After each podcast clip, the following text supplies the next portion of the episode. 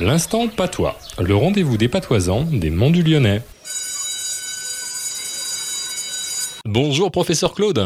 Bonjour Stéphane. Alors professeur, dites-nous, quel est le mot de patois de la semaine L'assaut et le sucre, L'assaut et le cicro, et qu'est-ce que c'est c'est le sel et le sucre. Hmm, Les auditeurs fidèles de Radio Module se souviennent de le vipère et la serpent. Voici un exemple de genre différent du français. Sel est féminin, comme en occitan et en espagnol. Quant au sucre, le sucre, populairement opposé au sel, il reste masculin. Ah, que c'est compliqué tout cela. Et eh ben, on s'y perd un petit peu. Merci professeur Claude. Rendez-vous la semaine prochaine. Voilà, à la semaine à Quevin.